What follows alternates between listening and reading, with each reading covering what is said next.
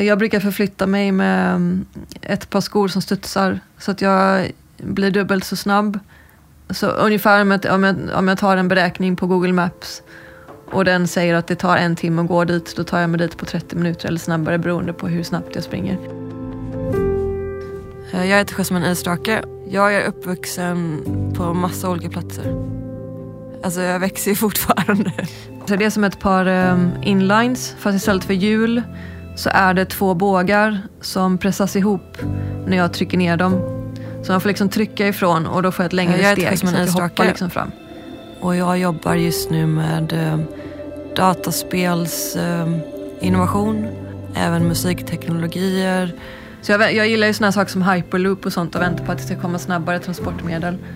Teleportering hade ju varit det ultimata. Uh, men det, jag kommer nog hinna dö innan det funkar utanför virtual reality då. Jasmine Istrake tycker om när det går snabbt och det finns väldigt mycket som hon vill hinna med att göra.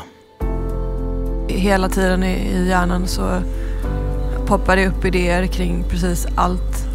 Alla företag, alla, som, alla event, konferenser som är gjort kommer från att jag ser ett problem som måste lösas eller jag ser en pusselbit som saknas eller att det är någon grupp som inte får utrymme det är alltid, nästan alltid problemlösning. Men jag tror att människor funkar så. Att vi, ett, ett behov uppstår och vi försöker lösa det.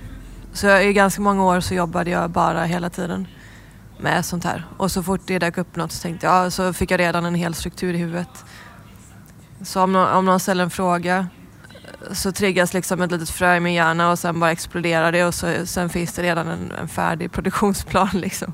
Så att då måste jag, jag måste liksom eh, bara välja bort och sålla bättre på något sätt. Och just tid är något Jasmine intresserar sig för, både i vardagen och i sitt skapande. Hon har tagit fram datorn i väskan för att visa en kort film som heter just Time. Filmen har just blivit uttagen till en filmfestival i Berlin. Ja, Time kom med i um, Women Cinematographers-festivalen det kommer ut någon tidning, så artiklar om den snart också. Här stötte jag på ett band i ehm, England som heter Marconi Union. Och deras låt passade perfekt till det här filmade materialet så att jag kontaktade dem. Och, eh, så, så jag fick låna deras musik. Och de älskade videon. Så de använde också den. Eh, så det här är lite mer som en slags experimentell musikvideo faktiskt. Ja, så time baseras på eh, att vi, ja, dels hur många hjärtslag vi har kvar att leva.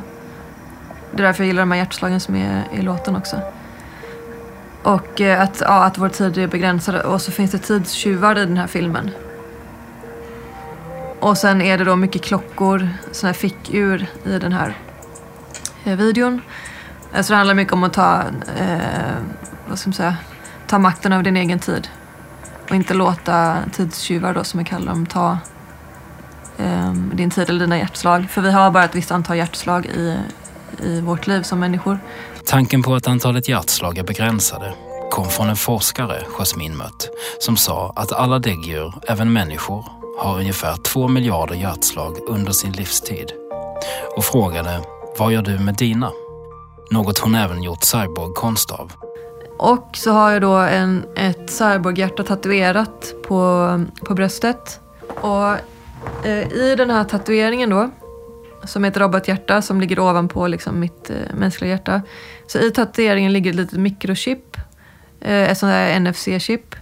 Och eh, när då en, eh, en sensor med NFC-läsare i, eller RFID-läsare i, när den skannar mitt hjärta då så, så kommer den här eh, videon upp.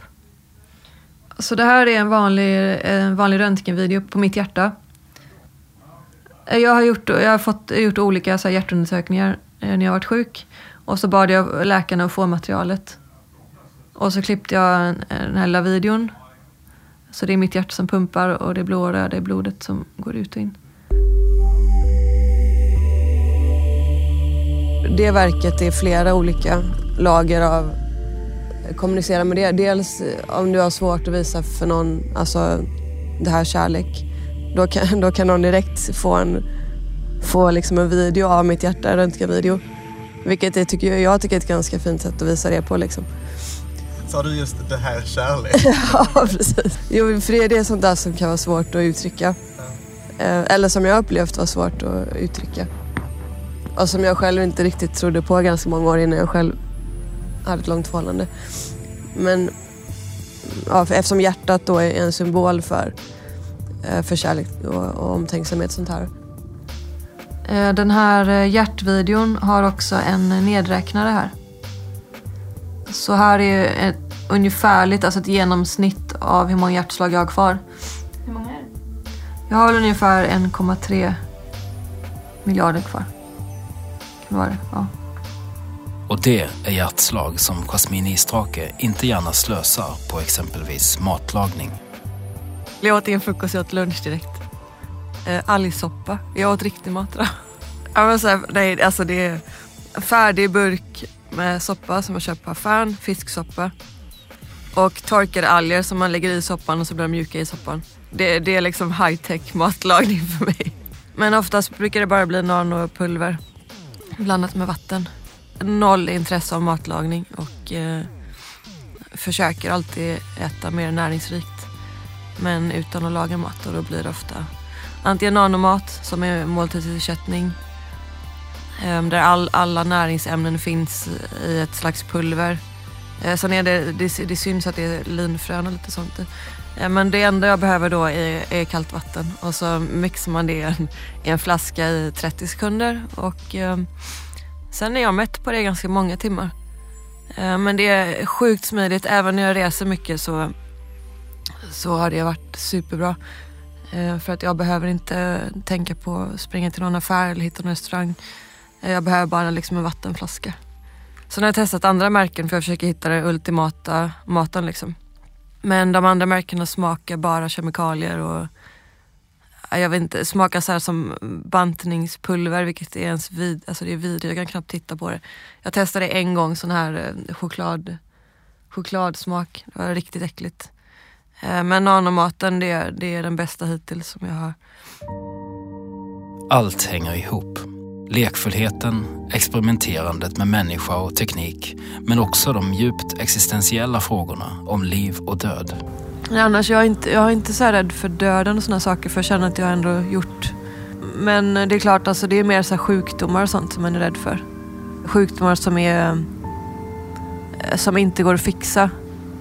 För jag har varit ganska, eller jag har varit nära på att dö sådana gånger och det jag hanterar det ganska bra. Det jag inte kan hantera det är just när det begränsar. För jag förlorade förmågan att gå ett tag och det, det är mycket svårare att hantera eftersom jag är någon som eh, dansar mycket. Jag förflyttar mig med hoppskor, alltså jag springer. Just då när det hände så hade jag ju nästan eh, använt alltså skor med, med studs i. Um, så jag har använt dem som vardagsskor i nästan tre år tror jag. Och så helt plötsligt kan du inte gå och så försvinner liksom muskelmassa jättefort. Bara på någon vecka så är liksom ett par veckor så, så märker du att, att så här vanliga basfunktioner försvinner och då, då blir du begränsad på ett sätt. Och det begränsar ju allting som du jobbar med. Det begränsar vad ska man säga, livsglädje och sånt här. Så just det, det är en rädsla att, att liksom bli av med de funktioner som jag behöver att, att någon annan ska fara illa av någonting är också... Eh, det är därför jag designar mycket av det jag gör. Det finns en oerhörd medvetenhet om, om etik och inklusion och de här bitarna för att eh, eh, just för att ingen ska, människor inte ska skadas liksom. Och sjukdomsperioden har satt sina spår, även på Jasmins utseende. Jag har ju alltid haft väldigt långt, stort hår, liksom, vågigt hår. Eh, men sen blev jag av med allt mitt hår när jag var sjuk. Och då blev det så här, det var lite som en kastrationsprocess för jag har alltid haft mitt stora hår som jag kunde gömma mig lite bakom. Så det blev väldigt naket helt plötsligt att ha nacken fri. Liksom. Så där handlar det mer om att hantera det problemet. Liksom. Och då började jag tatuera huvudet um, för att det skulle se liksom, roligare ut. Så då blev det blått, för blått är väl en av mina favoritfärger. Jag gillar kalla färgskalor. Eh, så det blev... Ehm, jag har liksom blå tatuerat huvud och så har jag också ett kretskort på ena sidan. Så att halva huvudet är lite så cyborg-stil. Eh, faktiskt för att det är ett kretskort. Och det kretskortet är eh, faktiskt utformat lite som Tsunami, alltså den stora vågen av Hokusai, en, en japansk konstnär. Som jag såg en gång som var i form av ett kretskort fast det var samma konstverk. Um, som jag tyckte om. Jag tyckte om just färgerna i den tavlan. Och då ehm, fick uh, en sån våg vara kretskortet på halva huvudet. Och sen får jag ju färga håret så att det matchar tatueringen då. Så att, eh, så att det är blått. Jag håller på att spara det. Så det, det går lite långsamt. För jag, jag har också tatuerat in två kabelfästen. Eller fyra kabelfästen har jag. Fast jag, jag fäste... Eh, lite som Ghost in the Shell-karaktären har ju så här fyra kabelhål också. Så att just nu tittar jag på olika sätt om jag kan få till någon riktig elektronik i dem på något sätt. Ehm, och jag, jag vågar liksom inte hacka på min egen hjärna. Liksom. Den, den utbildningen har inte jag. Ehm, även om jag läst lite sånt så är det ju så långt därifrån. Så det finns ju gränser också för vad jag skulle testa. Ehm, det finns ju biohackers som bygger, vad heter det? Att du kan öka ditt fokus genom att ge elektriska impulser till hjärnan till exempel. Uh, det skulle inte jag testa till exempel. Jasmin rör sig gränslöst både mellan länder, vetenskap och konst och mellan olika uttrycksformer. Tatuering, filmregi, dataspel eller cyborgkonst. Det är ändå tydligt hur allt hänger ihop utifrån de frågor Istrake vill lyfta. Jag tror att i en del sammanhang funkar det så här transdisciplinärt då, som det kallas. Eh, inte så mycket... Alltså i Sverige är det fortfarande ganska indelat men det finns ju vissa labbmiljöer eller platser Um, vad jag har upplevt så är um, Montreal, New York, LA, liksom, där var det mer så här, accepterat att folk hoppar mellan olika saker. Um, men det är fortfarande ganska indelat annars. Så vilken teknik jag använder, eller om det är film eller spel eller både och, det har liksom aldrig...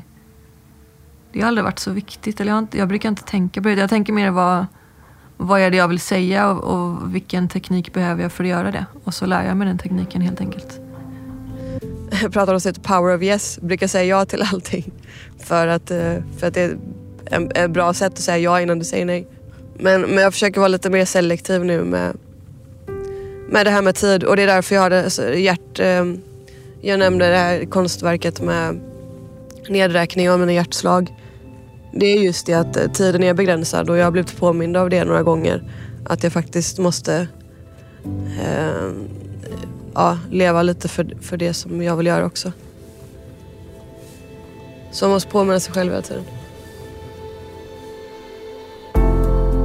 I nästa avsnitt. Jag vet att det är många fler som vill ha ett spelhus. Det är många konstnärer inom interaktiv konst som inte riktigt har de plattformarna min festival och mitt galleri växte ju fram också för att det inte fanns de miljöerna för att visa elektronisk konst. Just nu är det så här hotellrum eller min gamla lägenhet i Göteborg. Eh, jag har rest och varit nomad nu i ett halvår och är jättetrött på det. Poddserien En egen väg presenteras i samarbete med Skåda.